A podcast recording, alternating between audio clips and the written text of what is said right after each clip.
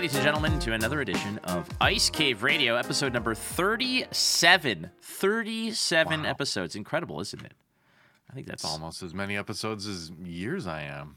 Not well, we're- quite. We're, getting there. I mean, it's getting there. yeah. We're getting there. I'm, it, yet. It's rubbing up against me for sure. I'm I turned 30, 38 last month, so My gosh. yeah, yeah. Are we too old for Star Wars? No. never? That's right. That is the correct answer. You're never too old for Star Wars. You can like whatever the hell you want. Either way, And You can. You can. Yeah. Do it. Do it. Uh, this is a podcast about Star Wars Unlimited, but also so many other Star Wars card game content, etc. We appreciate you being here. Flake, Doa, Charmer, the whole gang's back together.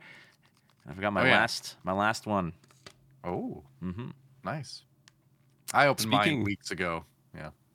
Speaking of the last one, this is the last episode of this show that we will do before the game officially kicks off. Like, I know we got to do the really cool event, but pre releases start tomorrow because we're recording this on February 29th, the day that only Oh. exists once every four years. And I could not be more excited for this weekend. Oh, I am Yeah. Over the moon. I, I, know that everybody's been talking about the pre-releases, etc. Toronto's been a little bit difficult to find pre-releases.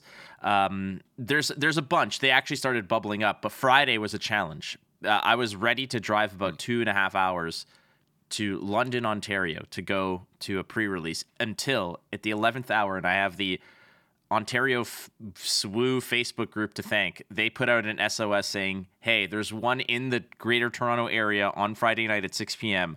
I snapped it off. I actually registered for it while recording with Majin Bay uh, for Instant Speed Podcast. So there's this one moment. You gotta do what you gotta do. uh, uh, dude. I didn't know how long it was gonna be up there, but it's uh, Yeah, it's very exciting. Very exciting. Well, A lot of those are 16. I mean, all the ones in my area are 16 players. I think that's just how it shakes out for uh, for a lot of those. So I, I made to register t- for mine uh, tomorrow night as fast as I possibly could. was waiting for that Facebook post. I had I had the inside word that once the post is up, you can call and do it. So that's exactly what I did. Jump on it. Yeah. I, I had something similar. I think I actually have one local store that is going to be able to support a 32 person because I think that Wow. they did not have a cap when I when I was registering and they're a store that normally if you do it online they will specifically put the cap if there is one. So Hmm.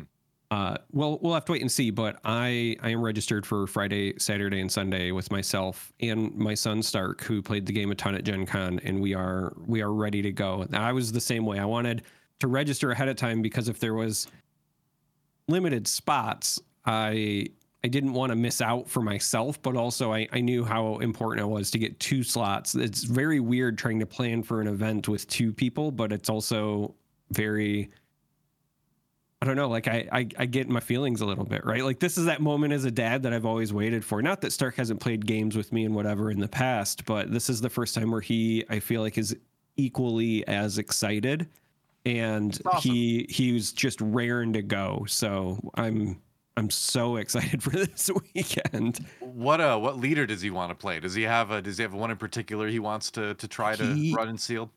He really likes the Luke Skywalker from the uh The starter kits. decks. Yeah. Yeah. And and this But he loves is field tokens. Yeah. yeah, this is the only time that you'll level uh, your well, I shouldn't say ever. We never know what they'll do in the future, but for right now in the short term, this is the only time that you will be able to play with that Luke and that Vader in a limited environment is this pre-release. So um, if you're listening and you're not aware of this, at your pre-release, you can use the Luke and Vader that they give you as part of the pre-release kit. That is that is allowed here. Now in future sealed events, it's just whatever you open. But for this one, Luke and Vader are on the table, literally and you know, figuratively. So he's probably going to play Luke. I, I'll Okay. wait and see what he opens. He, he might, if he opens something else really cool, he might change his mind. But I have a feeling he's going to play Luke. Awesome. All right. And and if I recall correctly, this is the the pre-release is the only way to get the foil Luke and Vader too, right? Because they come in the pre-release. Yeah. Obviously, baby. there were the hyperspace promos from like Gen Con and other other events. But uh, I think the pre-release, yeah, there he is. The pre-release is the only time you can do the foil one, as far as I know.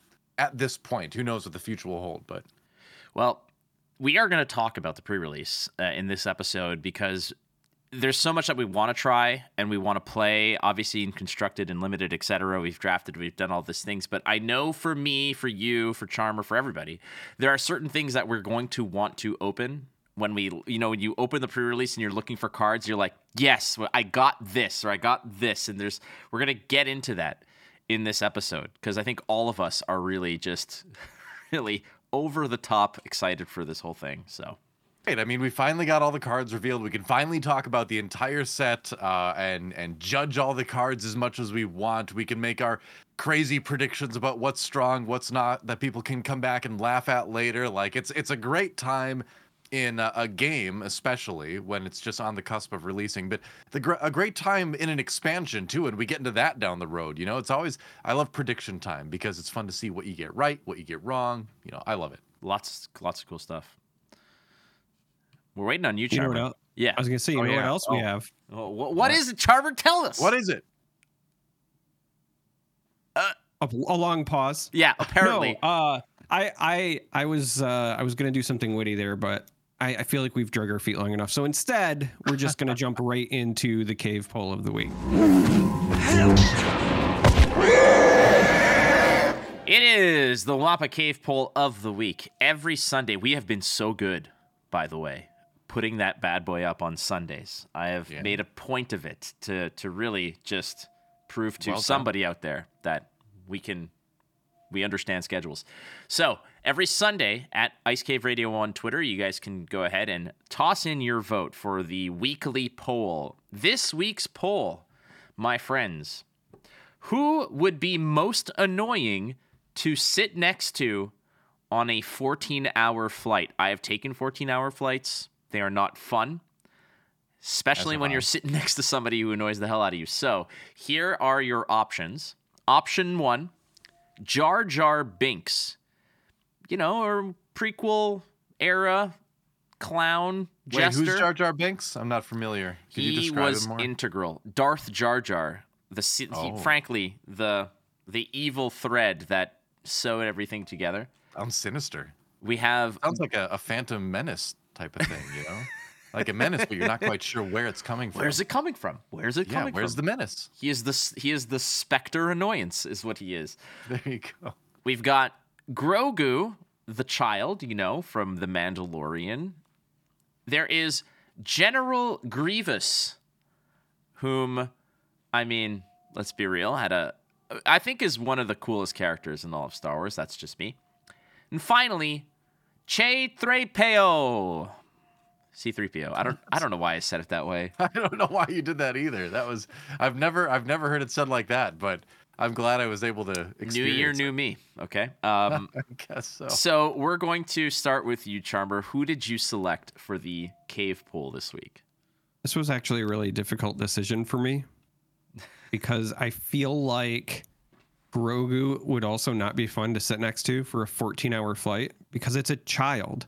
Like I think what's lost in this, all of these people who didn't vote for Grogu are probably the same people who complain about babies on planes, and he's still just going to be like whiny and needing stuff. He's gonna he look at Mando. He's gonna like take stuff off of uh, the ship. He's gonna eat people's babies, like their eggs and whatever. Like he's Oh yeah. he's, he's a little menace. I and I think that, that. that is lost. And I very much wanted to vote for him.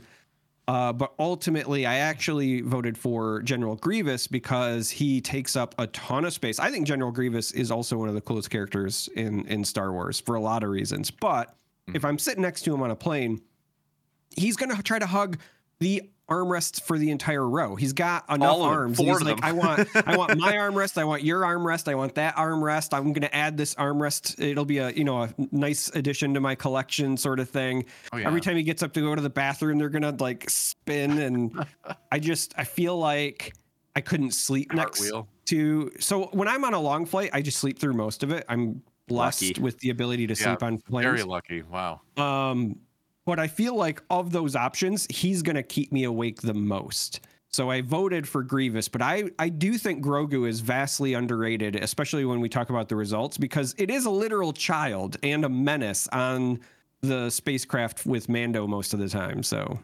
Mhm. Doa, how about yourself? Um, you know, I I would lean towards Jar Jar Binks. You know, he has a habit of of hitting people with his ears when he turns his head very quickly. That's a problem with the the size of airline. I, I assume we're talking economy class here. Yeah, uh, look, like yeah. first class, I don't care. You put me next to Jabba the Hutt, there's plenty of room. But uh, in economy, then we got a problem, right? I mean, he's gonna be like, they're gonna bring the cart by, and he's gonna be like, uh, Misa want a stroopwafel, and he's gonna stick his tongue out and and grab it, you know, right out of the cart. Nobody wants that. He's gonna do it anyway. Um, and none of us are Jedi, so we can't grab it on the way back and, and get that Stroop waffle for us, right? Don't do that Um, again. Yep. Yeah, exactly. Yeah, but uh, the but I, I gotta say I, I was close to, to picking Grogu as well. Um, and, and I'm not I'm not annoyed by babies near me on planes. As the oldest of eight, I've become kind of immune to you know child noises just in general. They don't bother me. Um, but if I'm taking care of Grogu, then then things get crazy because carrying like taking care of a baby, a lap baby on a plane. I had to do this recently. I had to fly from Minnesota to LA and back with my with my seven month old daughter at the time, and, and she's wonderful. But on the way there, she was having a bit of, of tummy trouble, and I had to do three dirty diaper changes on a three hour flight. And that was pure misery. She wasn't happy. I wasn't happy. So if Grogu has that problem, we're talking like a 14 hour flight. What's like uh what how many 15 ish divided by 3 5 that's that's that's like uh that's like 15 diaper changes for Grogu. Like nobody wants to do that. I I mean, he's 50 but he's still a baby, right? So That's I would yeah. say Grogu would be a concern for me, but it depended on the health of Grogu. But just Yeah. Objectively, I think Jar Jar is the, the easy choice, though. I, I do think that just to to recap here, uh, you make a good point because I hadn't even really considered that. Other people's kids don't bother me on planes.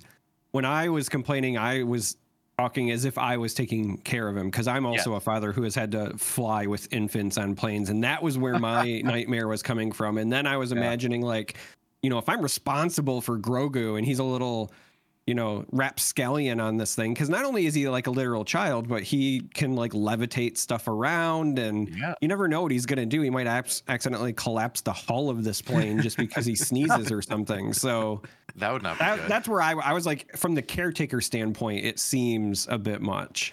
I I was Yeah. on the same thing and like this is this is the interesting part was because when I put Grogu up there I was on the same exact wavelength as both of you here is I'm like it's a child that is really difficult to control has the capability to really be a menace and at the same time like you said just eats things levitates things just pops up and things it's like that that is that sounds just kind of unrealistic to to sit next to and have a good time.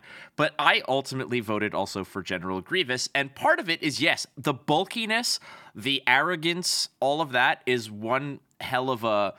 A, um, a tall task to deal with, but have we forgot the coughing, the incessant wheezing and coughing and Oh. hacking? Like, so this is pre- this is post Mace Windu encounter. Oh yeah, no. This is this is basically him at his absolute worst, where he's just like. And I've flown so much, and yes, when the person next to you just full open mouth expels, there's like, and you're like, Yeah. Oh, you're like, Ma- major COVID concerns from General Grievous there. I was just gonna say I want to be on a plane where one of those people who gets annoyed by others wearing masks for whatever reason. Like I want to be on a plane where somebody says to a a General Grievous or a Darth Vader or a Kylo Ren, like, "Oh, buddy, wearing a mask, don't you know it doesn't do anything?" Just like, Yeah. yeah, uh huh. Come on, you sheeple, wake up. yeah. Oh, I'm an anti-Bactite. That's that's right. All right, let's let's get to the results here, which in my opinion were quite a little bit surprising here. As Jar Jar Binks is not that's not the surprising part That's because not surprising. no, there has been this long, long storied annoyance of Jar Jar Binks in the fandom for a long time. Jar Jar Binks at 48.7% is the number one choice. Second is General Grievous at 31.6%. Third was C3PO at 17.1%. And last was Grogu. I think there is a certain amount of this, there's bias based on the cuteness factor of Grogu. I thought that C3PO was frankly probably going to be the best because it is somebody who is completely obedient to uh, certain commands. And as was noted by many people who have commented on this poll, you just sit there and let him tell wicked stories with all the sound effects, like he did on Endor, right? With the You can switch him off too. We know that. Like you can just Yeah. reach over and turn off C3PO. So he's really no threat. No, th- to me, it should have been like zero for C3PO and then probably like a solid 33% across the board. The fact that Grogu, it, it took a, about 20 to 30 votes before Grogu got more than one. I think Grogu was hovering at at like 1%, like one vote for the longest time. But 2.6%. There's like three or four people who know. voted for him. Yeah. They haven't flown with babies yet. Like babies under their care, I should say. That's a, there's a big difference between being next to somebody else's baby. Then it's like, oh, cute baby. I get to sit next to the cute baby. That's great. And then it's, if it's your baby, you're like, oh no, like did I forget to feed it? Do I bring it along? Oh no, I brought extra clothes for them, but I didn't bring extra clothes for me. What if they poop on me? Then I'm just covered in poop forever, or I'm not wearing pants forever. I'm gonna get kicked off the flight both ways. Yeah, There's some drama there. it's scary. Now, Scary stuff. I do want to make um make a little bit of comment here regarding the hatred for Jar Jar Binks because Oh, that well there was some very different and again you know me and Charmer etc everybody we're we're all very much advocates for for proper mental health. Ahmed Best who played Jar Jar Binks was getting death threats and actually contemplated you know uh, some very difficult life related decisions based Yeah, he, on he almost looped himself. Oh, yeah, wow. and and and I mean, that, and but it's like it's that's- un. well, I mean, people well i mean this has been a, so let's let's be real. This has been a problem with not just star wars fandom but every you know kind of insane fandom from time to time is that people can't separate the actors from the characters. You can be like yeah jar jar binks is one of the most annoying characters ever created and not be like i hate the person that played him. That, Sure. you know they were just they were performing a role that they were paid to do you know? Oh, I, I yeah, I am on the other end. I want to argue that he might be one of the best actors in the history of Star Wars because his whole point was comedic relief and to be an annoyance, and he did it superbly. He is to Star fair. Wars That's what fair. Joffrey is to Game of Thrones. Sure. The only difference is is the audience knows they're supposed to hate Joffrey, right? Mm. And I think that that is where the confusion comes from. Is that I think too many people just like wanted to love Jar Jar and then were upset when they didn't. To, I don't think you're supposed to dislike Jar Jar though. I don't think he you're supposed to like the him, though, either. comedy relief. Well, I mean, yeah, I don't know. It's it's hard to say. I, I feel like he was supposed to be more lovable than the character kind of ended up. being. Maybe, but if, even if that's the case, though, because when I look at the character and I think about the way everyone else around him interacts with him, very few people actually give him grace or any sort of positivity. Like they tolerate him, right? But it's not like Qui Gon or Obi Wan are warm to him, with the exception of maybe you know, Queen Amidala, very few other people treat him like an equal throughout the entire thing. So I always took it as you're not like he's supposed to be like that annoying little brother. Like you can't get rid of him, but you're not supposed to really like him either. And he sometimes does something funny. Now maybe maybe that's just my own interpretation, but I always took my cues from the way everyone else in the Star Wars universe interacts with him, and it's not very kind or pleasant from their perspective. I mean, they they did make him a senator.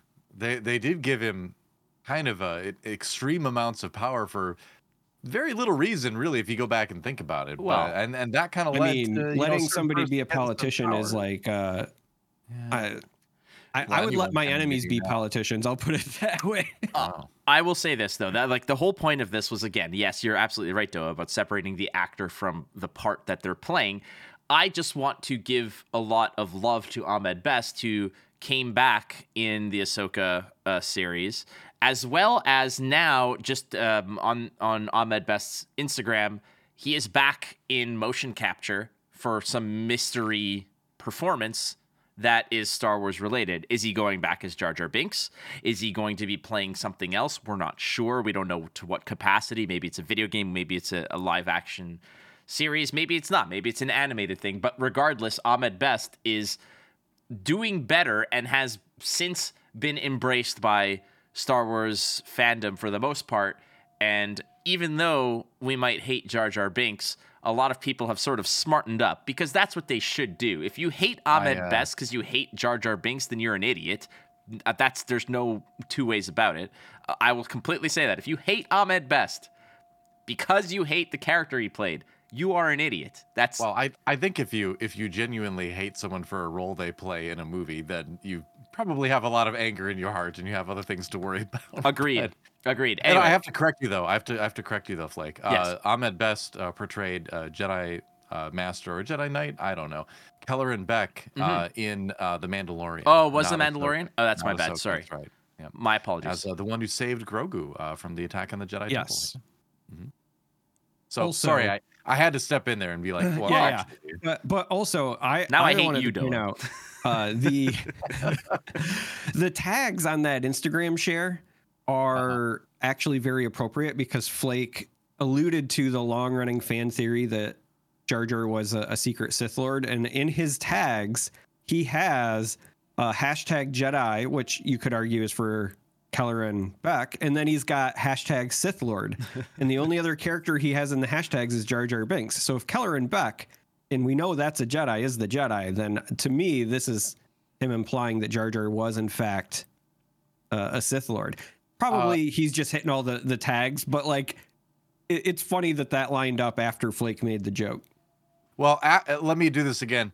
Well, actually, uh, what this may be pointing to is uh, the the rumors that have been going around that Star Wars may be getting a What If series on Disney Plus that the Marvel Universe did too, which is all of like alternate universe kind of things. You know, what if this happened? What if this happened? So I see this as pointing to a what if episode where Jar Jar is that Sith Lord. So that's that's going to be my prediction here. First prediction of the episode here. All right, I'm hitting the button. Not so subtle. I'm hitting the Oh, the there emergency, it's emergency pack time. It's time. I think we've gone a little bit too off track here. Not that it wasn't entertaining and fun, but we're doing it. So I'm going to open my emergency pack, and I think we're just going to go back to Babu Frik saying, hey, hey. So, any any objections to that soundbite? No, I, I, love it. I'm not a I'm not the biggest Baba Freak fan. This is known, but go for it. Fool. Absolute fool. All right, we're opening it. Let's see what we get here. Showcase Baba Freak. Not quite um, IG88. Is it hyperspace at least? No, man. I'll show you if Oh, there's oh. a hyperspace card. Okay. Uh, All right. Precision Fire, Resupply, Academy Okay. Defense Walker, Okay. I like uh, that card. Disabling Fang Fighter. We'll do it this way. All I was gonna say Yeah. you gotta Strike show us the goods, man. Sorry, Strike, True. Yep. Yep. Strike true. All right. Uh, the surgical droid. Yep. Got it. Uh, we got a, uh, a what is that? Restock or something like restock, that? yeah. Yeah. We got Restock. We've got Mhm. Asteroid All right, Sanctuary. Asteroid Sanctuary. I like that card. I like that card. I really like this card. I think this card is great. Good card for limited. Ooh. Oh, Corellian Freighter. Hyperspace. Uh, not bad. Not bad. Yeah, Hyperspace Corellian Freighter just looks super cool. Cool. It's a neat looking card. Yeah. All right. The The force, force is with me. I am one with the I mean, if Force. you Those are in Put it on common. your force units. Pretty good. Uh oh, pirated starfighter. I like that one too. Yeah. Uh oh, all right. Overwhelming barrage, one of the best uncommons in the set. For sure. I my suspicion is that we'll be talking about this today. Yeah. And And Ah. Emperor's Royal Guard. All right. yeah, well, there's still there might be some some sauce Yeah, yeah. behind it. He's, Up. he's, he's okay. Nah. Oh, maybe not. Foil Spec Force uh, Trooper, right? Yeah. Foil Fexer Spec Force Soldier. So out of this, what's your Oh, pack yeah. one pick one? Is it overwhelming oh, barrage? easy. Overwhelming barrage. Yeah. Overwhelming barrage. Yeah. Uh, I I think you can make an argument for uh, the the cunning ship too if you're just not in green at all. But like, yeah, I would say overwhelming barrage probably. Beauty. There's All right, a few well- good cards in there though. There it is. That is your emergency pack of the week. Thank you, Babu Frik. Hey, hey. Hey, hey. Huzzah! Okay, uh, we got some work to do today because again, pre-release is this weekend. Uh, this is coming out. I'm gonna actually try to hustle to get this episode out, perhaps early. That's up in the air, so that people can maybe listen to it on Friday and get Go ready for for their uh, their pre-release. Otherwise, that said, no real news to drop other than I guess no headlines to really discuss, unless anybody has something that you really want to. I mean, I think the biggest headline is is uh, pre-release. You know, Yeah. uh, they they did just release all their PDFs for like official tournament rules and things like that. So if you are interested in, you know, learning all about that or perhaps TOing one, uh, organizing one yourself, probably worth a read. Um, that's the only other thing I can think of. Yeah. All in all, Everything's uh, on the level, methinks. That said, let's jump into the main discussion, our friends, which is basically, like we said, pre release is happening. You're going to get six packs, you're going to bust them open. What the hell are you all looking forward to opening? And and we put some criteria here because if we just put us flat out top five, it'd be like, all right, they're all legendaries. Like, let's just be real. So, um, sure. Well, I mean, there's some rares and some stuff in there. So what we have done is we we each selected uh, a leader, a common, uncommon, rare, and legendary that we are hoping to open to have a great and successful winning, I guess, pre-release to that degree. So, does anybody want to volunteer to go first here? uh, I feel like you should go first. Your your stuff is on the the top in the document, so I think you should just do it. Well, the document is the legal binding uh, document, so It is. It's canon. Yeah. Um, all right, so we're going to start with a leader. And the leader I have selected that I want to open up and play with is Grand Moff Tarkin. Because within a limited pool, I have seen precisely what this dude can do uh, along with Imperials. They're going to be opening a lot of Imperials. It's not going to take a lot of specific things. It's not like Spectres. You're going to need to build Spectres with Hera and do some crazy stuff. This is pretty flat out hey, the, Tarkin does some great things, and in an environment where removal is at a premium, being able to keep your stuff alive and really punch above their weight over time can become um, pretty nasty. So I selected Grand Moff Tarkin as the leader. Also, because when I beat Jeff, uh, uh, Josh Massey, rather, when I beat Josh Massey, under the watchful eye of Darth Zwern, I was Wow. playing Grand Moff Tarkin. nice. Yeah. Tarkin in limited is fantastic also because when you're playing draft or sealed, very often you will have turns where the cards in your hand don't match your resource curve, meaning that, you know, you might be at four resources and not have a four drop. So you might have to play a three or a two. And what he does is he basically gives you a more powerful unit if it's a an imperial obviously but he gives you a more powerful unit by just making up for that gap in cost right so that's another reason why he's so strong and limited Should we just go through like all of our leaders and all of our commons? You just want to do it that way? yeah, let's do it that way. No, that's a great option. I, I like that. We can break it up a little bit. Yep, yeah. let's do it. So, um, yeah, that was that was my my selection was uh, Grand Moff Tarkin, not Moff Tarkin, not Governor Tarkin, not Mister Tarkin, Grand Moff Tarkin. Grand Moff. Do who'd you who'd you pick? Uh, I picked a, a leader that uh, I ended up playing against and was like, oh, this seems really fun and limited actually, and it was, seemed very effective, which is none other than uh, not not a Moff, but he is a Grand Admiral. It's Grand Admiral Thrawn, and uh, this is a card that people have been uh, sleeping on a little bit, I think, um, in limited, where uh, it does a lot for you. Where where limited, you're never quite sure what you're going to run into in your opponent's deck. So getting to look at the top card of their deck uh, at the beginning of every action phase is actually pretty powerful just by itself, right? Uh, knowing what you have coming up, uh, knowing what they have coming up, I think in a limited format is is pretty useful uh, to scout out those bombs, things like that.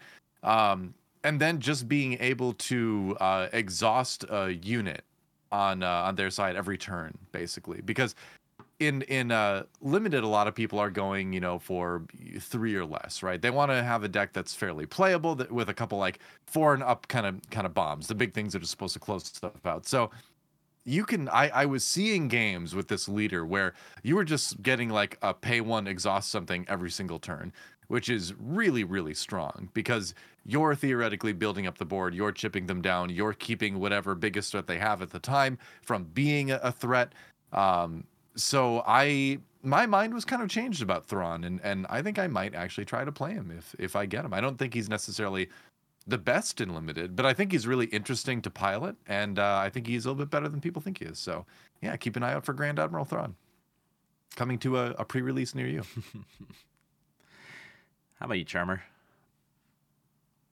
Well, th- this is a complicated answer for me at the leader position because obviously the answer is Sabine. It's my favorite character, but I chose something different because I I think that Iden is perhaps also being slept on quite a bit, much like uh, Doa is saying about Thrawn.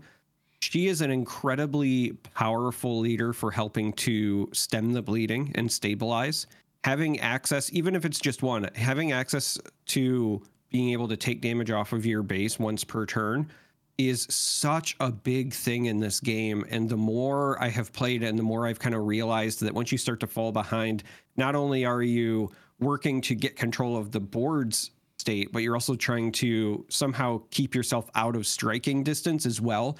She helps with both of those, both her ability to pull damage off the base, but also when you deploy her, her stats aren't that great. She's just a 4 4, but the shield is a really big deal. So she's a 4 4 shielded, and in limited, that shield is far more impressive because they're going to have to have usually an uncommon or better card to get rid of her at that point, something like a takedown. So she's just really, really good in in limited for allowing you to make up for a bad start.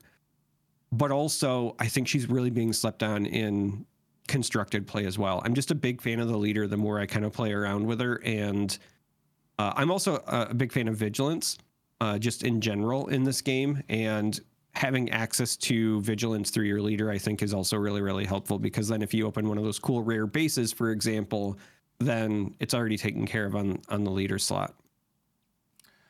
I have a feeling that you're right. I think that restore is going to just be. Uh, I think it's currently undervalued, even though people are high on it, and I think that restore is going to be a huge deal um, in this game. I mean, limited any sort of healing is is a big deal, Mm-hmm. especially if you have damage that goes along with it. That's why restore is so crazy in this game, is because you're doing damage and you're healing at the same time. So you're creating a, a bigger um, health disparity between you and your, you and your opponent than in other games where it's like this heals, this attacks. Now in Star Wars, you've kind of got both. So kind of kind of interesting. Very very important thing to think about when you're building. So in the common slot, we're going to take this down uh, for me to something that's very near and dear to Ice Cave Radio's heart. It's the card that we got to spoil, actually.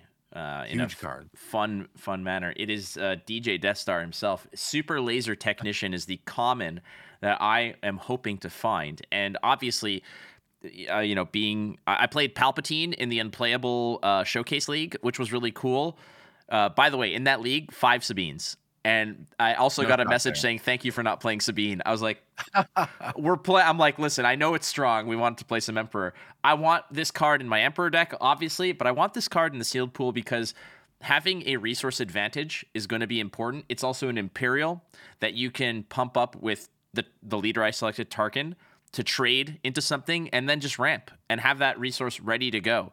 So this is certainly a versatile card. Obviously, on uh, as a three cost, it's and for the stats, it's not really doing much. But it's not about that. It's getting it early, getting it on the board, and being able to put your four, five, six drop on the board before your opponent. In limited, that's huge. Couldn't agree more. It's a great card. All right. Well, uh, take us into the next one then, uh, Doa. What's your common? Uh, sure. Well, I, I had a really hard time choosing actually. I I went back and forth on this for like 15 minutes at least, and I'm like, I finally settled on what I don't. I'm not gonna say this is my favorite common or the best common. I think it is just one of the best commons out there that I could draft, and I had to pick something. So I picked the Crafty Smuggler. It is a a neutral cunning unit, meaning that it can go in villainy or heroism, so versatile in that regard.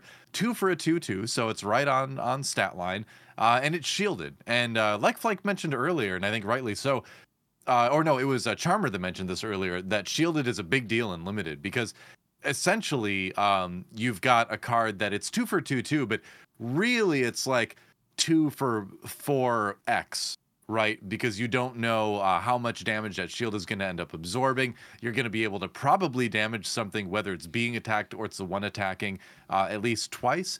So uh, anything with shielded, including this crafty smuggler here, is much bigger and scarier than it appears. So uh, I think, uh, yeah, if you're building cunning and you open this card, it's it's gonna be a pretty solid thing because it's gonna take multiple points of attention from your opponent to remove. Um, or if you use it to just attack into something and remove the shield yourself, they're still going to need to do something else to remove it as well. So it's it's going to trade well. Uh, I think in most cases, it's you know like, like I said, stat wise, two for two two is good. Um, it's just an all around really solid neutral card if you're playing cunning. So yeah, I think there's a lot of good choices for con- for common, but I think this is definitely one of the better ones. Yeah, the the tough part I think for the common, especially since there's like so many awesome ones, was I I had like six or seven that I was like, these are all great choices. But I, then I ended up just basically whittling it down to what works with the leader I selected and then going a little Oh. bit thematically with it. But it doesn't matter because it's just, like you said, shield and a two drop, put it down on, on your first turn. Feels like a good time. It is a good time. I did it. I did it at the celebration, and it, it was a great time. To be fair, Crafty Smuggler also works with Doa's leader because he did That's choose true. Grand Admiral Thrawn. Yeah, That's no, true. you're right. Although I will say that I didn't. Uh, I didn't pick cards based on my leader, though. That that is coincidence. That crafty smuggler and Thrawn. Yeah. I also did not do that, but my comment also goes directly with my leader's aspects. So I'm just trying to make it look like we stayed on theme, but Sure. it, it was not because of that. Uh, my common choice was Death Trooper. And the reason that I chose this is it does so many things for so many different styles of decks yeah. all on one card that it it's almost universal like if you're in villainy you can find a deck that this works for you right if you've got um, something like a Krennic, for example, or other grit units, right? If you're playing the uh, what is it, the speeder two drop, the one four with grit, and then you followed up with a Death Trooper on the following turn, you're going to be buffing your own unit. Death Trooper also, at a minimum, should be creating uh, a two for one for you. Anytime in limited that you can kind of gain inertia. I don't want to say tempo because in limited it's a little bit harder to have that streamlined of a game plan, but inertia meaning that you can kind of get your opponent working from behind. Death Trooper, if you can play it and destroy whatever their two drop was, right? If it's a two health unit, then you play Death Trooper, you destroy their two drop, and you've generated a body for yourself. That's that two for one scenario I'm talking about. So it's great in that regard. But also, it's got very relevant tags. Uh, as Flake rightfully talked about with Tarkin, for example, he's an Imperial. There's a ton of Imperials in the set, but he's another one. So he's going to interact with all your Imperial cards. He's also a trooper. And even if you're not necessarily in an Imperial deck, there's a number of things that also care about troopers as well. He just covers a, a plethora of options when you're deck building. Literally, the only limiting thing about Death Trooper is the fact that it's double aspect, right? You got to lock yourself into villainy and vigilance, but if you know you're going to be in those aspects, you can almost never go wrong with including this card. This was actually the card that I had to. thi- This the it was Death Trooper and DJ Death Star. Those were the last two selections for me, and I ended up going with uh, the ramp instead. Nice. I think it's a great choice. Yeah. Definitely one of the best cards in the set. You sure. you were the one, Doa, actually, who uh, I think we were having a, a discussion about this when we were building our deck for uh, for the showcase series, where you're like, "What about this card? Like, let's talk about this card." And it was myself, you were talking about. it. I think Brian Basoko also, who is just in the chat mentioning about it, and he's like, "Damn, this card is really good. You know, just on paper, it feels good." He's like, "Can you target yourself?" Yes, you can. Absolutely, Yep. you can. Feels good. Uh, let's go to the uncommons. For myself, very, very cheese play here, but this card overperformed for me in limited. In uh, in uh, in draft, I got I got to yoink this with Tarkin as my leader. General Nice. Veers. General Veers is your standard tribal boss, your tribal leader for Imperials. All your Imperial, Imperials get plus one, plus one. That's it. That there's that's that. This is it, Banya. This is the meal. Uh, did he crumble crackers? Who cares? He's General freaking Veers. Everybody on the board who's an Imperial gets a boost. I think that as a three drop with a, a pretty okay stat line that can probably kick it with any of the two drops that are dropped on the board. I think you're fine. I think this is perfectly good. Yeah, he's great. I, I go back and forth whether I like him or Dodonna more. Like I think in limited, Dodonna's actually like a better tribal booster guy because like being a four four is so much harder to remove in in uh, limited than the three three. So I will say that you know comparing Veers and and Dodonna like objectively, I think in limited Dodonna is better. But that said, Veers I think is easier to implement because it seems like there's plenty you're going to run into plenty of good imperials whereas rebels i feel like you need to be a little bit more choosy but uh, not not that much more, but maybe a tiny bit. Yeah, it's funny because I think in limited, I also prefer Dodonna just because of the 4 4 stat line. Oh, yeah. But when it comes to constructed, I'm actually a, a big fan of Veers um, I'd agree. for a couple of reasons. Uh, the uh, official tag is fantastic for turning on the Royal Guard, but also I think the thing that gets lost quite a bit is one, he's findable by Vader. So if you're in constructed and you're playing your Darth Vader and you see a Veers, he fits the bill, right? So he can just come into play and immediately buff your Vader, and he can ambush into something bigger than his stat line would allow. It kind of catches people by surprise.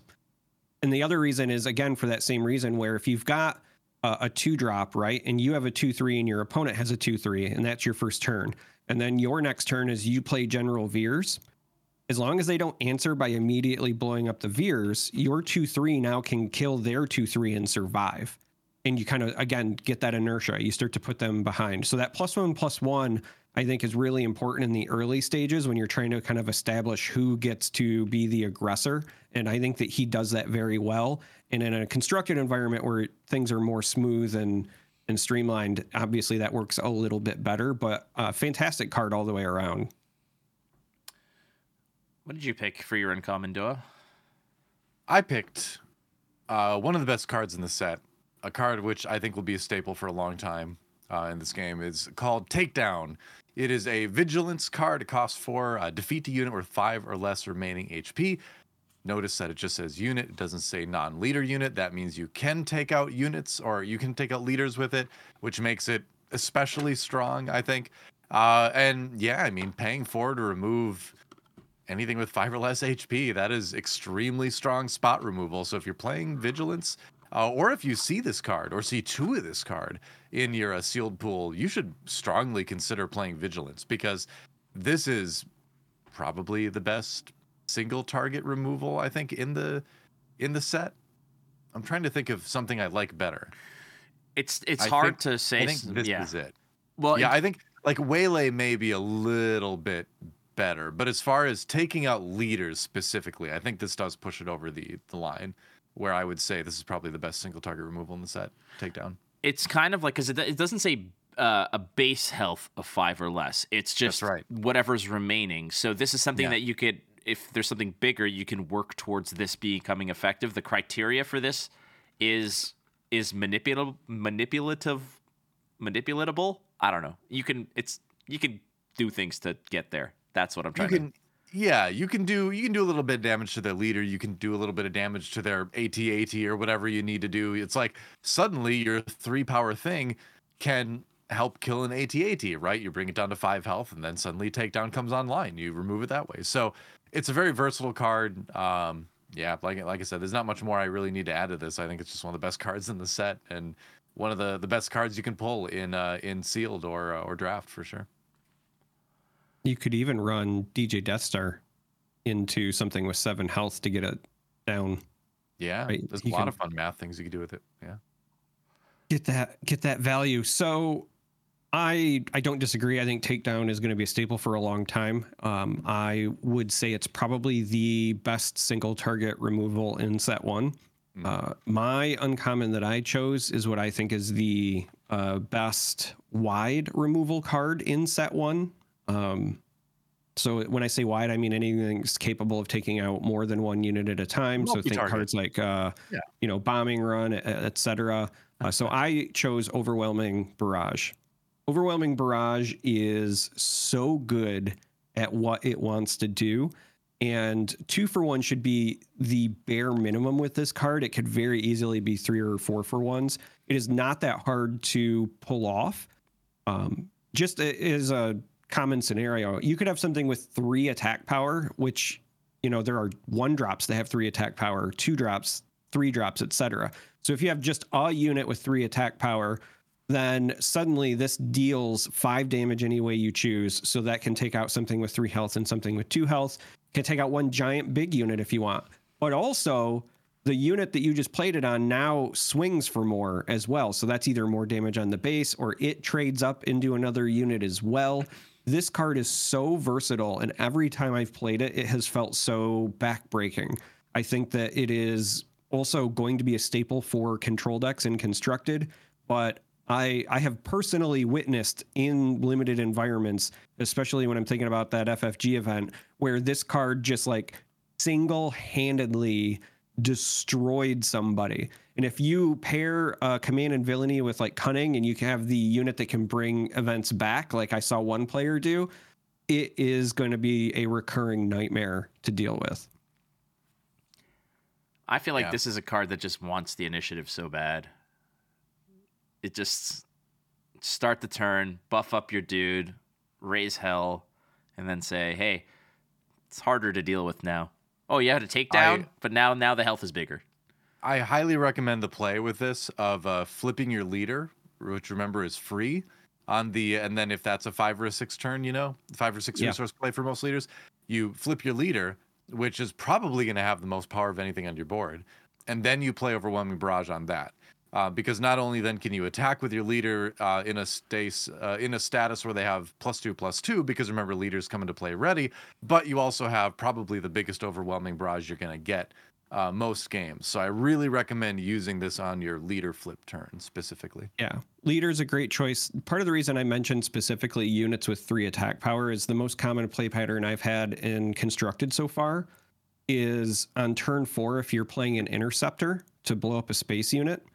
Very often, because there's just so little space presence that, or, at least right now, it feels like so few people are committing to space. There's usually only ever like one or two units there at a time.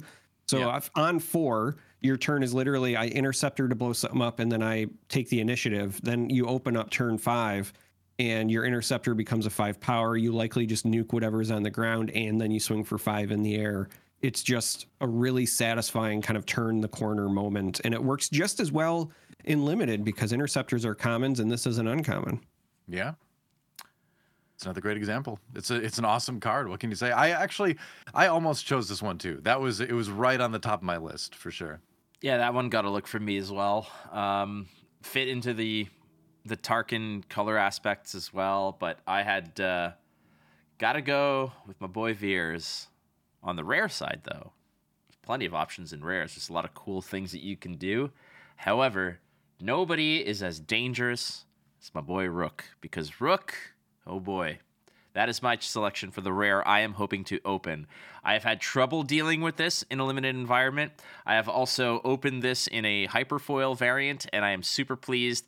This card is a house. It's tough to get rid of with six health, so it gets around your takedown, which is great. It comes in with a shield, and it has the equivalent of what is basically Death Touch.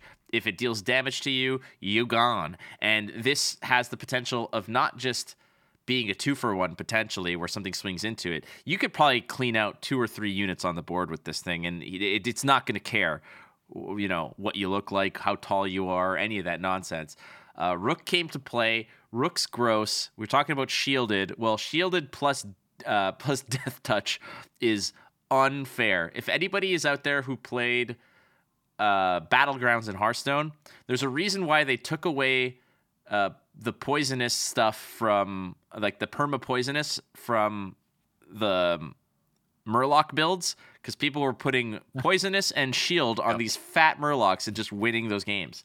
That's kind of what this feels like.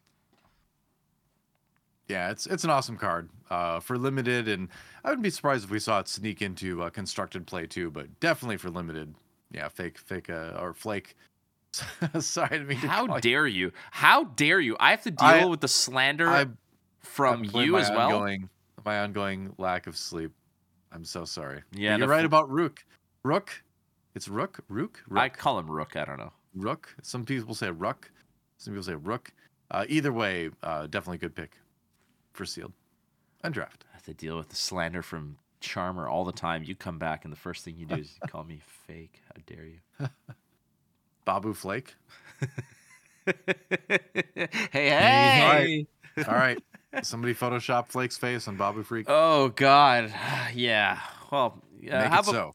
make it Charmer? Make Char- it so. Char- Char- Charmer. My oldest friend. Uh, who did you, who did you, or no? Actually, it's Doa. Doa, you go. You're you're, you're What? next on the Am on I? the on the rare. Yeah. Oh, okay, great. All right. Uh, I picked uh, none other than uh, than uh, the aggression heroism starship Red Three. uh, which I believe was Biggs's X-wing, if I remember right. Is Red right? three was Biggs. Biggs, yes, right? it was. Yeah. Yeah. So I am a little bit confused by the subtext uh, below. It says unstoppable because. Uh, if I recall correctly, Biggs was one of the most stoppable of the uh, the rebel ships in that battle. But hey, you know that's neither here nor there. It's a great card in uh, Star Wars Unlimited. It's a three for a two three with raid one, so it does three damage on attack. But crucially, it uh, gives every other friendly heroism unit uh, raid one as well. So if you're playing a red heroism deck uh, and you pull this card, I think there is very little reason not to include it. Um, it is just going to be good. It, it's at least a 3 3 for 3 when attacking. And, uh, you know, it's going to buff all your other heroism units. I think it's one of the best rares in the set. I think it's also a card that's going to see a ton of play in constructed. Um, it's showing up in a lot of Sabine lists already for good reason. Uh, but yeah, it's it's equally powerful and limited. So I think it's uh, definitely one of those like must include if you're playing uh, red or heroism. Red heroism. It It's is a really good card. It is. It is. This thing with like uh, the Green Squadron A wings. Oh, gross. Mm. So gross. Oh yeah. Yeah, that's a scary thought. You know what else is a scary thought though? What? Not being able to defend yourself from a strafing gunship. I'm so glad you picked this card. The the rare I I chose was strafing gunship because uh, again, you might notice a, a theme, but I was trying to go with like versatility for a lot of my picks. Um, this one, unlike my other choices, is single aspect, just cunning. So you can play at heroism, you can play at villainy, you can splash for it. It is a 3 4 space unit. The 4 health is really, really important because, as I earlier noted, TIE Interceptor does 3 damage and it's a common. This survives the Interceptor. So you slap this down on 4, even if they have an Interceptor, they don't get to nuke it right away. Also, if your opponent opened a rare bombing run, for example, it survives bombing run. 4 health is such a big breakpoint in this game, and that's relevant. But also, as I uh, was mentioning, not a lot of units in space, especially in the early game. So this is likely going to have free reign. And the fact that you can play it in space and then attack the ground arena and whatever you're attacking gets the minus two means that this is one of those ways you can help to make a comeback. Like if you start falling behind, normally if you you know played a unit into the ground and your opponent's kind of already established supremacy on the ground whatever you play they can choose to make value trades however they want and you're kind of stuck needing some sort of silver bullet. This you can develop into the space arena and then start picking off the things that are annoying you while you try to reestablish on the ground. It's just very very good at what it does but also in a limited environment because of that four health um, it's just a, a quality play that's going to get you a lot of value if they don't nuke it with you know like a, a takedown or something. But honestly if they use a takedown on this then they're not using it on your leader and i think that's a win-win either way I really like that you chose versatility as one of your criteria for picking cards because I think in in a sealed environment or limited environment, that's uh, definitely one of the best things to be thinking about. And so having something that can attack both space and ground um, is really important in this game. And yeah, I can't say enough good stuff about four health. I mean, that's that's huge. Yeah, Strafing Gunship was one of the coolest cards that got revealed, in my opinion.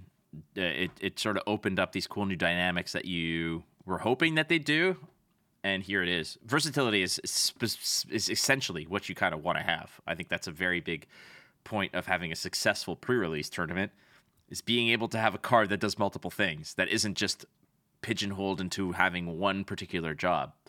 Kind of like Rukh. Rukh wants to kill things. They Yeah. can't kill space things. He can't kill space. Nope. I mean, well, could he? Could he kill a strafing gunship? Hold on. Uh, yeah. I mean, yeah, he could kill the strafing gunship because uh, he would deal combat damage to it. He could I suppose, assassinate so. it. So well Rukh can kill a ship, in theory, if the ship attacks him. yeah well and if the ship has low enough health because his defeat a unit thing is deals combat damage to a non-leader unit while attacking so Oh, if the oh, ship you're right, you're attacks right. him Never mind. You know, Then the ship would have to be at one health. That's the beauty of the ship because he's also going to give Rukh minus two, minus zero for that attack. So I don't, I don't read cards. He's just gonna be like swatting it, like, get out of here. Just get out of here. Hit it Uh, with his uh, with his vibro staff. Is that what he's got there? Is that a vibro staff? It's Looks like a staff um, with kind of some electric. s- you yeah, I think it's the Electro staff. It's like those 'Cause what there's a- those Oh yeah. those like assassin droids kind of have, or the things that were Well, kind 'cause of protecting Palpatine. There's vibro blades, vibro axes. hmm I think there's vibro staffs as well. Well, yeah, there's yeah. a card. There's the upgrade that looks just like that though. That's the electro staff. So yeah. I mean, I would imagine somebody of his ilk and and you know authority would have a lot of employees. Therefore, he would ha- at at the electro company that he would have an electro staff.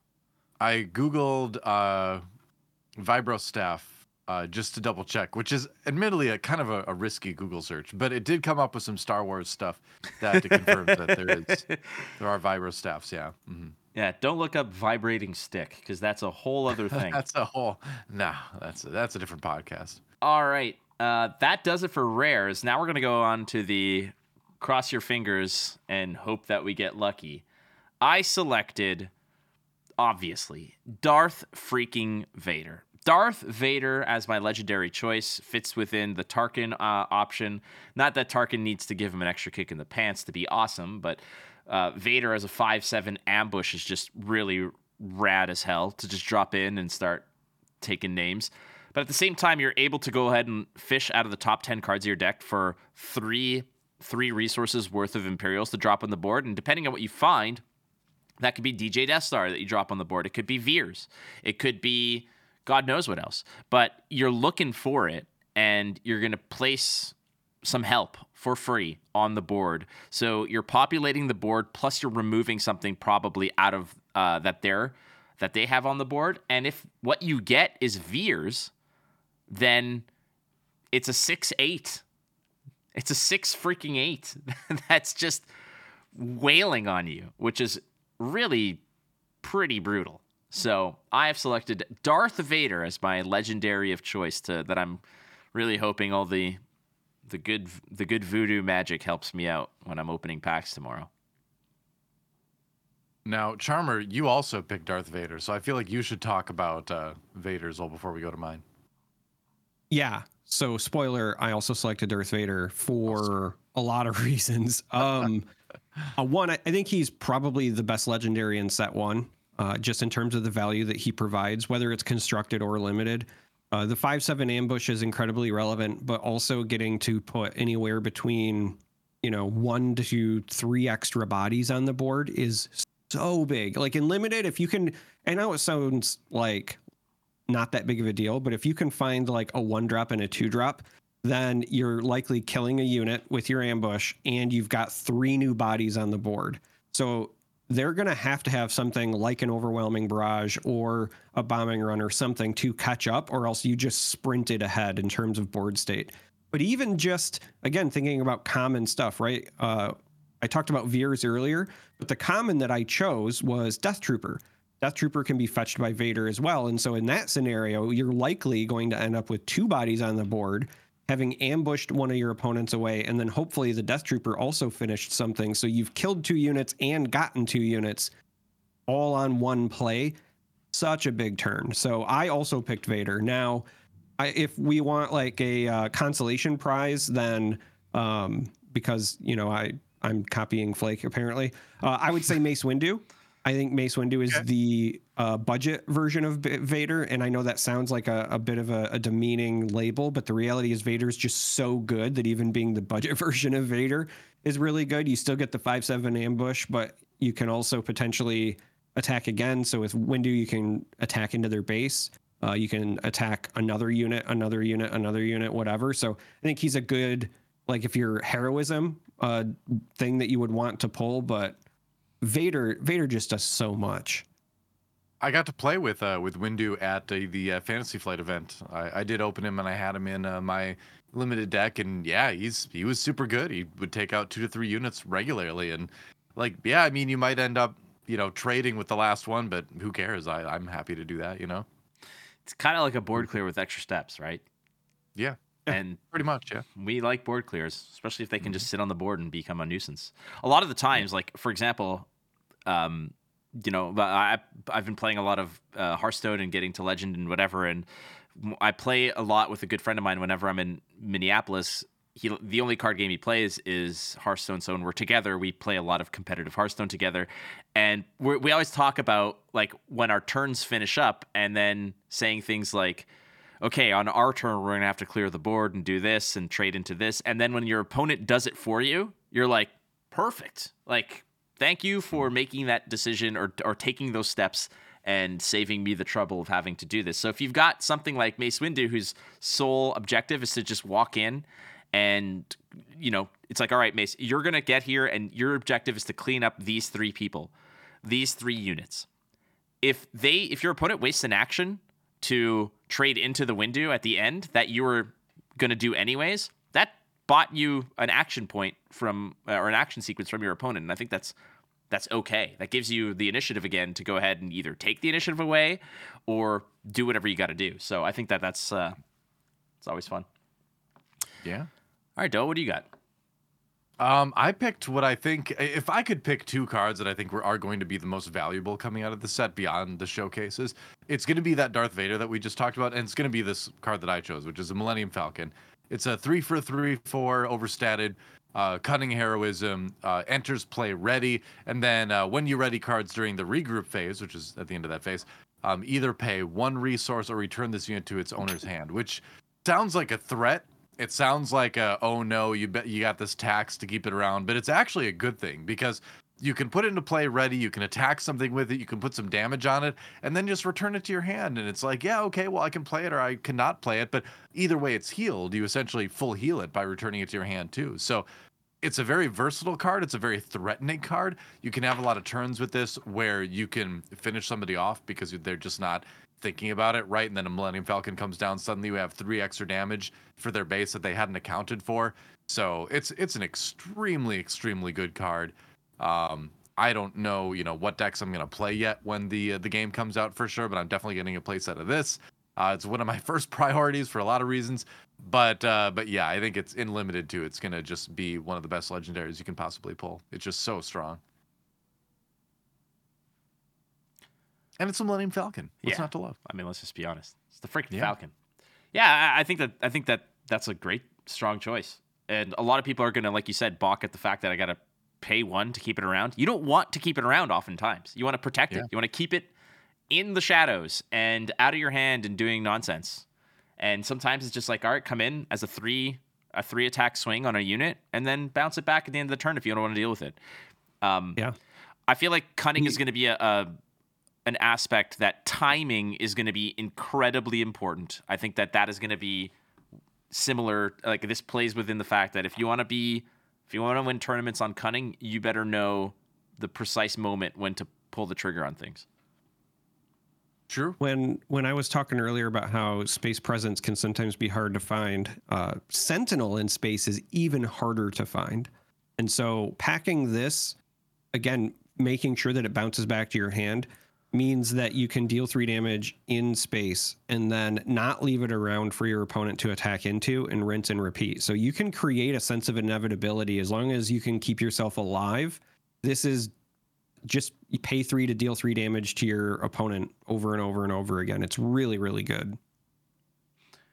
Well, that does it. There we go. That is all of our little mini uh, wish list that we'd like to open up. Obviously, we want to open up so many things, but um, ideally, this is the kind of stuff that we want to see when we open. So, gives us a little bit of potency in the decks we're building, a little bit of structure and, and guidance, or or a little bit of a plan at the same time. Uh, ultimately, all of our goals are to win games and have fun, and I think that that is what we're going to be doing this weekend. We hope that you have the same. Um, I got three pre-releases in the books. Uh, lots of cool stuff to just look forward to. I put in my order. Six boxes coming my way. That is what I've put in. A, a, Aim here. a quote Yeah. unquote case is what we're getting. Yeah. Charmer, have you figured out some of the the nuances to the financial burden that you are going to be placing upon your family because of this game? Um, no, we're still navigating that. Slowly but We're- surely. We're uh, listen. There's a number of things that have popped up that I have a lot of interest in. Uh, Star Wars is definitely near the top of that, but I'm right now trying to jump through some hoops to see if I can make it to some cool events for other games. And if I can make that work, then that's where funds will go. And then if not, then oh no, my consolation is I buy more Star Wars. So we'll we'll figure it out. Oh no. See, for, for me, there's this there's this really big guy. Um, he's got this really little annoying friend, and this other friend that kind of like, kind of like you know has to approve you talk to him or not. And he asked me to to take some stuff, some illicit stuff somewhere, you know, and and uh, uh, so I'm gonna do that, and they're gonna pay me for it, and then I'm gonna go back to his his uh, his palace, as he likes to call where he lives, and uh, you know get some money for more uh, more packs there. That's my plan. Because apparently he's got a whole lot of jobs lined up, and uh, I've got these compartments in my uh, transport vehicle that uh, you know that that I can put the stuff in. So I've got it all planned out. I'm not worried about it. Joe, I Nothing will, could go wrong. I will say this. It took me longer than it should have to realize that you were talking about Jabba that. I was like, you're what are you doing? Oh, you th- uh, yeah, I'm definitely talking about Jabba. That's that is who I'm talking about. Yeah, Jabba yeah. the Hutt. Yep, Star Wars reference right there for sure. Yeah. All right. All right, Flake. Yeah. I got a I got a little relevant story time for you. That's what we're Because, here for. You know, we've been talking about we've been talking about Rukhs, right? hmm And we've been talking about our love for Palpatine. But what would you say if you're on the other side of a Rukh? In fact, your opponent's playing double command Emperor and they have a Rukh, and then they played the command legendary to have it kill your only unit. And then they put a DJ Death Star back in their hand. And you so triumphantly said, Aha, I have the answer. And I slap down Jedi Knight Luke Skywalker. You give that Rukh minus six, minus six. You're thinking, all right, I'm good to go. They've only got three resources. What can possibly go wrong? I've got Luke. And then because they're double command, they activate the energy conversion lab and they play DJ Death Star they just got back and they attack it into your Luke. But now because the Death Star died, they have eight resources and Palp is getting ready to come down. And you know it's going to take your Luke. What would you say to that? I, I would say I wish I had another emergency pack for that story. That's what I would say. Uh, I would also say that, that that is an incredibly nifty play that I hope will one day pull off because that is precisely the Emperor's plan all along was to get Luke Turn Luke. to the dark side. Yeah. But as the overseer of this entire endeavor, I would say I've got a bad feeling about this. I got a bad feeling about this. I have a bad feeling about this. I've got a bad feeling about it. Quiet. It is time for the bad feeling mailbag. Uh, friends, thank you so much again for not just uh, being a fan and friend of the show, but also for submitting your curiosities and all of your subject matter to us. We love to talk about it. Again, the Discord is buzzing and humming. We blew past 100 members within a week. We are in like 120 or 130 already. Conversation is lively. We've got channels set up for buying and selling, along with all the protocols and safeguards, trading, rules questions, finding games, deck brews, a whole bunch of off topic nonsense. Got some memes of Charmer up there. This blown motivator. It's a good time, so go check it out. That said, uh, we've got some questions for the mailbag. You can go ahead and email us at icecaveradio at gmail.com, or as we like to prioritize, first question is always coming from our Discord. So jump in there if you want to ask a question. And the first question from Slankar asking for the cat's ask is what they're is where they're submitting this one. if there's one new keyword you would add to the game in set two, what would it uh, be and what would it do? Very good question. And I'm going to probably be borrowing stuff from other card games because I'm not smart enough sometimes to just create my own brand new uh, brand new thing. I mean, there's a lot of keywords that we've already seen that have sort of integrated themselves into the rule set. Like first strike kind of exists, but it's explained. It's not really a keyword ultimately. Um, this is very difficult because what we have is a very good structure for a very good game. So I'm afraid of putting something in there that might. Okay, I'll say it, but it has to be with a significant amount of of care and caution. I want a charge effect, a go face effect, but that that the problem with this is this is this is this is kind of what every uh, most card games run away from this. Other than let's say Magic, most card games run away from this effect or have departed from it because of the power level and the abuse that it can that you can get from it. Anything When you say charge, hold on. When you say charge, do you mean you play it and get to attack base with it right away, or you just play it and it's essentially enters play ready? no, you get to go face right away. Oh, okay, that is Unless there's a sentinel or something in the way. yeah. But I mean, the, the the difference with this and Magic, and then what reason why I think Magic has sort of never departed from haste effects is because um, there you can chump block, you can throw one body in front of another that they can't point click your face and and get value off of it. Hearthstone can, and most other um, uh, decks can, but this is a, a deck or this is a game where if they don't have a sentinel up, you can just say face go. So I am reluctant to say charge, but it's probably the one I want to see. I don't want to see double strike. I don't want to see things like that. I don't want to see flying on the ground. You know, I, I know what I want to see. hit it. Hmm. My answer to this would be some form of regenerate, but instead of it being for the entire health, it would also have a value the same way restore does. So the same way that restore is kind of like lifelink, but not because it's limited. If you had something that was like regenerate one, regenerate two, where at the end of the turn you could take that many damage counters off of the unit, I think that would be interesting because it's Yeah. still like limiting, but also thematic, right? And it feels feels good to manipulate the tokens and actually takes into account that the damage is permanent. So you know you're talking about magic, right? Where at the end of every turn, essentially all damage on a, a unit resets. This game, it's static; it stays there, and so I think that this is a good way to interact with that. Hmm. Cool. I like that. Yeah. I thought you meant it. I, I thought you were going to talk about it first, like something like a regenerate, as in like it regenerates when it dies, like uh, you know, like a Oh, zombie yeah. or something. Oh You know, yeah, that's what I thought when you first mentioned it. And then I was like, well, we have to call that mechanic like somehow card name return. You know, no, that's a, that's the easy one. Yeah. no. Uh, so I was I was thinking about this. I think it's really hard because I, I think we do the game already does cover a lot of good keywords, you know. Um, but uh, so I was just thinking about what I would do. I I like I like the idea of what if there was like a droid thing, uh, and it had like a keyword that was like spare parts, and then when the droid died, essentially would have like a, a when defeated thing where it was like it became a resource that was readied, but only until the end of that phase. So you got a resource you could use, but if you didn't use it, it went away to the discord discard pile. So it wouldn't be ramp per se, um, and you wouldn't. You'd have to time out when it dies correctly to be able to use it.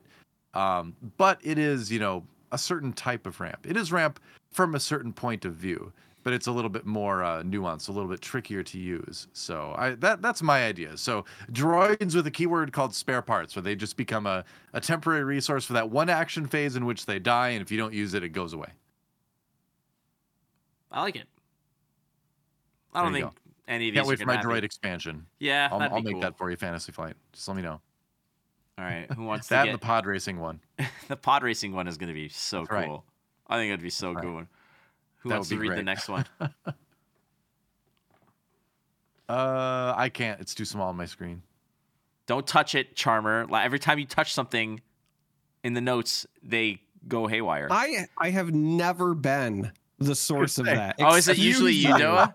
It's usually me. Like, Oh, Charmer's up okay. there My catching strays, apologies. you know, but My uh, apologies. well, hold on. Let me let me maximize this. Hold on.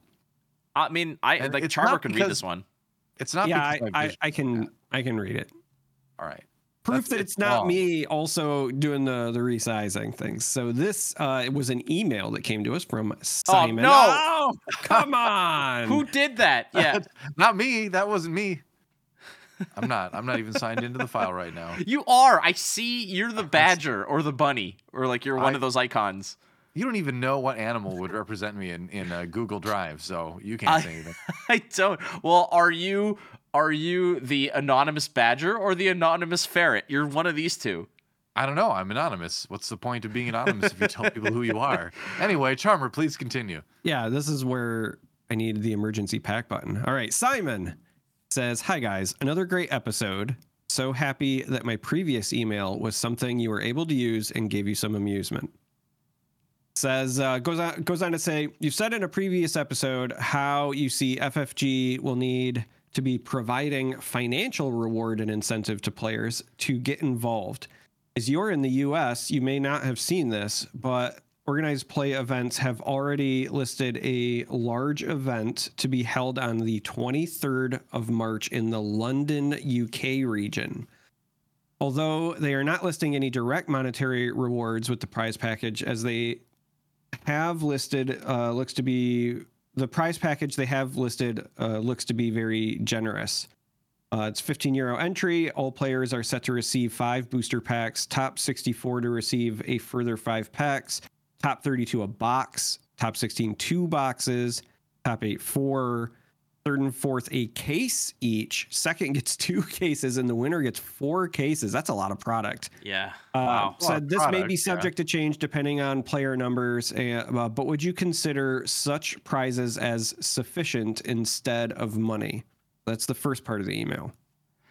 All right. So here's here's the thing: is that um, 15 pound entry to do to get you get your five booster packs. That's already like I feel like you're already coming out ahead. Like I think that I would just enter and get my five packs at a relative discount. I don't know who's putting this on. I don't know if this is an official FFG event. Um, it sounds like. yeah, I don't like know anything about this one. I- I've never heard of this either. Um, my suspicion is that this is not an official event. Like it's not an officially sanctioned event. It's just a tournament. That's a lot of product to give away. Here's my suggestion, or here's my my thing about this. Let's say Flesh and Blood had an event, um, uh, like today or this weekend, um, where they're giving away this type of stuff for an event, like, oh, you're getting a box or packs or whatever, people aren't flying out for that. And the reason why I say that is because everybody already has tons of flesh and blood cards, and there's the the effort to the reward is such that if I get four boxes, that doesn't change my life because I have all the cards already. That's that's the thing. If I'm good enough to do that well, I've probably already invested enough time and money to have a collection that winning a box or two boxes or whatever, at that rate, it's just basically I'm just buying more lottery tickets so I can open more product and then flip it. The the uh, incentive for me as somebody to do well in this tournament is to get this product and then flip it, which again leads me to the final outcome of financial reward. That is just what I'm thinking of. Now, the difference for me and this is that this is a brand new game, so people might not have everything, or they're more interested in saying, I want to buy some cases so I can open some of these cool hyperfoils or whatever. So, yeah, there's a little bit more of a carrot on a stick than it would be for games that have already done, you know, been around for a while. But if this was like Flesh and Blood, let's say, or if it was, you know, um, uh, I- I'll use Flesh and Blood as the example. If they were giving away boxes of cards of whatever the current set is, you know, a month or two after the fact that it came out, the people who are going to be doing well in those already have all the cards. And their objective is going to be probably to flip the product or look for the gems and sell the gems. Yeah, I mean the product. Like, oh, go ahead. I was just going to say really quickly, uh, and you're giving yourself homework. Like ultimately, yeah, you get product and you could flip it, but I notoriously just like very rarely sell any of my extras of anything because I don't want to do it. And so if if I won same, like actually. you know two cases worth of cards or whatever, I would open so that I had my play sets, and then I would have all of this extra stuff, and I would be like, like yeah, it's cool, I won it, but now I have homework. I want to go to an event and not have to do homework to like pay for my travel to attend said event. Yeah, I like I like opening a case like once per expansion. I like opening a box once in a while. I don't think I don't want to sit down and open 24 boxes, which is what four cases would be. Um, and if you just sell the the cases, then it's like what a little over like 2k or something like that. So it's pretty pretty low pricing for first place if if it's a truly a big quote unquote tournament. Um, if you opened, if we assume that, and this is just totally you know random uh, theory crafting assumptions if we assume a showcase would go for 300 and every single box in every single case had a showcase. That's still like less than 10,000 for first place. So if if we're talking big card game events, that's still pretty low pricing if we if we, you know, look at it in in product wise. So yeah, I mean, it's I think I think you know people are going to compete and have fun either way, but like uh, yeah, I would rather see some some normal pricing than see uh, just a bunch of product being given away. Yeah, especially after the after things have come out. But I don't think we're really going to see any. And Fantasy Flight has said this said this too, where like they don't really they aren't really interested in creating like competition on a large large scale for this game in the first set. You know, they've specifically said they they want to wait for you know the another set or two. I can't remember exactly what they said to be available before they start rolling out the bigger tournaments uh, this year, which I think is good. I mean, set one metas are always a little bit wacky in uh, card games, so uh, I I and it doesn't give you the best like competitive experience for the game. I would say it's a ton of fun, but it's still just one set, right? The card pool isn't very deep yet, so I I like that they're waiting a little bit, and so um you know, so I don't think we're going to see anything huge coming out for just set one, which which is fine. Oh, so I I do want to put some throw some flowers at this tournament though because 15 pounds. Uh, let me put that into let's see, 15 pounds to USD. It's How like many kilograms bucks. is that? It's under 20. It's Oh, about 19 bucks. Sure. So $19 US to enter this tournament, you get five packs. You're already ahead. You're definitely already ahead. Um, and then if you do well, you're winning more packs. So what the the good part about this tournament? First of all, anybody who puts on a tournament already gets my my pat on the back and thank you for that because that's not Yeah, totally. easy to do. That said, they're giving you're paying fifteen dollars, and if you have a good tournament, you're coming away with a lot of good stuff. And I am the same way as Charmer. I will go once every three months, go do this big sweep of all the stuff that I I don't know what to do with, all this extra product that I don't like. Again, all these promos and stuff that I got from like other tournaments or whatever. I don't know how much they're worth because I don't have to do the research. I got to post them. I got to negotiate with somebody, get the money, ship it out, and then or meet them at an event. It's homework, like you said. I'd rather just win cash. It's easy. Um, but still, the fact that they're giving away this amount of stuff for a 15 pound like a $20 US entry char entry cost, that is incredible because a battle hardened is $75 and you only get paid if you're like a top 32 player. So I don't think you can get paid if you're a top 32 player. I think it's top 16. Nonetheless, it's like I think the return on investment if you just want the cards is incredible. It's like a really cool community tournament. Yeah. Yeah. Uh, let's which go. I hope we have a lot of those. Yeah. I think it's uh coming from esports. It's really sad when like only the developer of the game, you know, runs the the es- runs the scene. So hopefully we can see a lot of uh, variety in in uh, tournament organizers and types of tournaments and things. So the the last question this week is actually one that I'm hoping to have a, a more in-depth conversation. I've put in the request with FFG to talk to uh, Danny Schaefer or somebody else. We're gonna we're working on that. Um, I love talking to developers. The question here is from Matt from the Discord asking, "Hey guys, the set has some f- really fun thematic cards, and I've been wondering which one comes first in card design, the chicken or the egg." What I mean by that is during development, do they have generic cards with effects and stats and then assign a theme, like a name and art? Or is it the other way around and they build the the effect and stats to fit the theme? It's a very good question because there's a lot of cards I find in this set that are very thematic, that just do the thing that you expect them to do. Yeah, I I don't I don't know if they've ever actually talked about this, if I recall correctly, like how they go about designing sets. But just in like conversations I had with devs at the the event the other weekend and things like that, it, it feels like they really do sort of like start with, you know, okay, we've got Luke. What do we want Luke to do? What should his numbers be? What should his ability be? You know, it, feels to me like they think of the character or the theme first.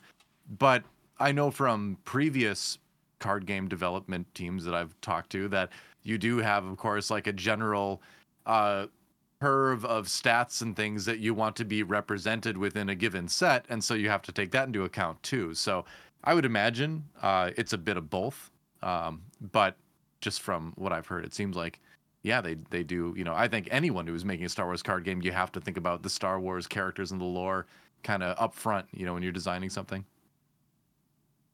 Yeah, I don't think that they've said like officially, officially, or if they did, I I just missed it. But knowing what I know from other card games I've covered and a lot of the developers and designers for other card games I've covered, I I expect it to be a little bit of both. Um, it kind of depends on what your goals are for the set. That usually is then going to dictate how you tackle some of the individual cards, right? Because if you've got iconic characters, you want them to represent them.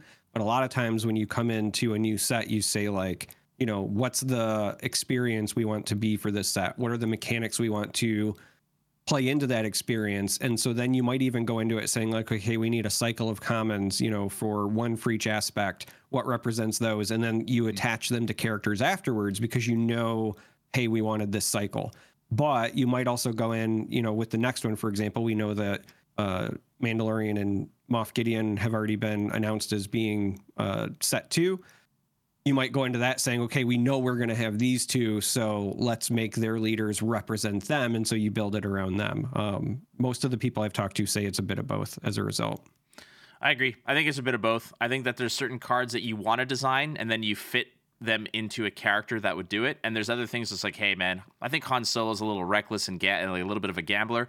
Let's let's make an effect that sort of does something that Han Solo wants to do. Star Wars CCG was excellent at at providing the right spice and flavor for the characters that they want to represent.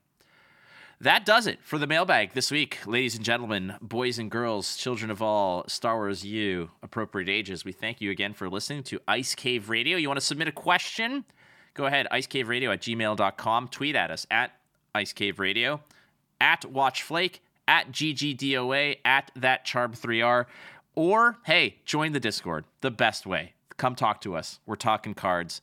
It's uh, pre-release weekend. We're all absolutely just freaking just let's go. Finally, finally.